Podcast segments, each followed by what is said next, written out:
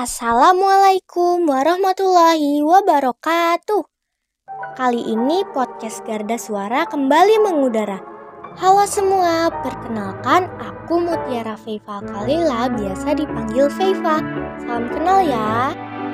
Kalian ada yang tahu gak hari ini itu adalah hari peringatan apa? Yap, jadi hari ini tepatnya tanggal 8 Agustus adalah hari ulang tahun ASEAN yang ke-55 dengan tema Stronger Together. Teman-teman tahu gak apa itu ASEAN? ASEAN itu singkatan dari Association of Southeast Asian Nations atau dikenal juga dengan nama Perhimpunan Bangsa-Bangsa Asia Tenggara. ASEAN didirikan oleh lima negara termasuk Indonesia di tanggal 8 Agustus 1967. ASEAN berdiri karena kesamaan negara-negara pendirinya yang saat itu sama-sama baru lepas dari jajahan kolonial kecuali Thailand. Proses berdirinya ASEAN terjadi di aula utama Gedung Departemen Luar Negeri di Bangkok, Thailand. Ini adalah negara-negara ASEAN. Yang pertama, Indonesia. Indonesia adalah salah satu pendiri ASEAN yang memiliki posisi geografis yang strategis. Indonesia diwakili Adam Malik sebagai tokoh pendiri ASEAN. Negara dengan ibu kota Jakarta ini memiliki ribuan pulau dan termasuk negara yang memiliki luas wilayah yang cukup besar. Selain memiliki banyak pulau, Indonesia juga memiliki sumber daya alam melimpah. Negara ini juga memiliki julukan sebagai The Emerald of the Equator atau Zamrud Katulistiwa. Yang kedua, ada Malaysia. Malaysia yang memiliki ibu kota di Kuala Lumpur ini sering dijuluki dengan Land of Indigenous Malay atau Tanah Melayu Adat. Malaysia diwakili Tun Abdul Razak sebagai tokoh pendiri ASEAN. Negara ini memiliki kekayaan ras yang sangat banyak dari etnis Bugis, Melayu, dan lain sebagainya. Selain dikenal dengan kekayaan ras, Malaysia juga disebut sebagai negeri jiran karena posisinya yang dekat dengan Indonesia serta negara lainnya di Asia Tenggara. Yang ketiga ada Singapura. Singapura adalah negara dengan julukan The Lion City atau negeri singa. Tokoh pendiri ASEAN dari Singapura diwakili Sinatandi Raja Ratna. Nama negara ini berasal dari bahasa Sanskerta. Ada yang tahu nggak berasal dari kata apa? Yap, dari kata Singapura yang berarti tanah singa. Walaupun memiliki julukan sebagai simbol negara, ini tidak selalu ada di negara tersebut. Yang keempat, Filipina. Negara dengan ibu kota berada di Manila ini memiliki julukan sebagai Pearl of the Orient Seas atau Mutiara Laut dari Orient. Tokoh pendiri ASEAN dari Filipina diwakili Narciso Ramos. Selain mendapat julukan tersebut, Filipina juga disebut sebagai Home of the Green Revolution atau Rumah Revolusi Hijau. Negara ini memang dikenal memiliki laut yang indah loh. Yang kelima, Thailand. Kalian berkunjung ke Thailand, kalian akan disuguhi dengan keramahan warganya. Karena itu, negara ini mendapat julukan The Land of Smiles atau negara penuh senyuman. Tokoh pendiri ASEAN dari Thailand diwakili Tanat Proman. Selain memiliki warga yang ramah senyum, negara ini juga dikenal sebagai negara gajah putih. Gajah putih juga merupakan simbol dari kerajaan di Thailand.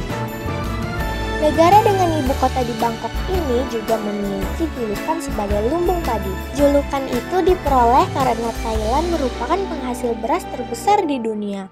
Yang keenam, Brunei Darussalam Negara dengan ibu kota Bandar Seri Begawan ini memiliki lokasi yang berbatasan darat dengan Indonesia yaitu Pulau Kalimantan. Brunei Darussalam disebut sebagai negara terkaya di dunia walaupun menjadi negara terkecil. Karena itu, negara Brunei Darussalam mendapat julukan sebagai The Land of Unexpected Treasure atau negara dengan kekayaan yang tidak terduga. Kekayaan negara tersebut membuatnya mendapat julukan sebagai negara petrodolar. Yang ketujuh, Vietnam. Vietnam adalah negara dengan ibu kota di Hanoi dan sering dijuluki sebagai empat macan Asia atau macan Asia Timur. Julukan itu didapat karena menjadi salah satu negara yang berhasil mempertahankan pertumbuhan ekonomi pada tahun 1960 hingga 1990. Selain julukan tersebut, ada lagi julukan lain dari Vietnam loh, yaitu The Land of Blue Dragon atau Tanah Naga Biru. Yang kedelapan, Laos. Negara dengan julukan The Land of a Million Elephant atau negara sejuta gajah ini memiliki ibu kota di Vientiane. Julukan tersebut diperoleh karena nama negara Laos berasal dari langsang yang memiliki arti sebagai gajah. Selain itu, Laos juga disebut sebagai the landlocked country atau tanah terkunci. Julukan tersebut diberikan karena Laos merupakan negara yang tidak memiliki perairan. Negara ini berbatasan darat dengan negara lain seperti Myanmar, Kamboja, Thailand, dan Tiongkok. Yang kesembilan, Myanmar. Myanmar adalah negara dengan ibu kota Naypyidaw ini memiliki julukan sebagai The Land of the Golden Pagoda atau Tanah Pagoda Emas. Ciri khas dari negara ini adalah banyaknya pagoda yang menjadi tempat penyebaran agama Buddha. Dan ke-10, Kamboja. Terakhir adalah Kamboja yang merupakan The Land of the Khmer atau Tanah Kedamaian dan Kemakmuran. Negara dengan ibu kota di Phnom Penh ini juga dikenal dengan Angkor Wat yang merupakan candi Buddha terbesar di dunia. Itu tadi ciri khas dan julukan dari 10 negara yang ada di ASEAN. Negara-negara di Asia Tenggara tersebut memiliki ciri-ciri dan kelebihan yang berbeda-beda. Awalnya, gagasan berdirinya ASEAN muncul saat Thailand menjadi pendengar rekonsiliasi antara Indonesia, Filipina, dan Malaysia atas perselisihan tertentu. Keempat negara tersebut lantas menyadari bahwa kerjasama regional sangat penting untuk menghindarkan dari masa depan kawasan yang tidak pasti dengan niatan memperbaiki hubungan dan memperkuat kawasan. Kalian tahu nggak apa aja tujuan ASEAN? Ini beberapa contoh tujuan ASEAN dari aku ya. Yang pertama, saling memberikan bantuan dalam bentuk saran pelatihan dan penelitian dalam bidang pendidikan, profesi, teknik, dan administrasi. Yang kedua, meningkatkan kedamaian dan stabilitas. Yang ketiga, mempercepat pertumbuhan ekonomi. Oke, mungkin itu aja tentang ASEAN dari aku. Semoga bermanfaat untuk kalian pendengar Garda Suara. Terima kasih untuk semua yang sudah mendengarkan.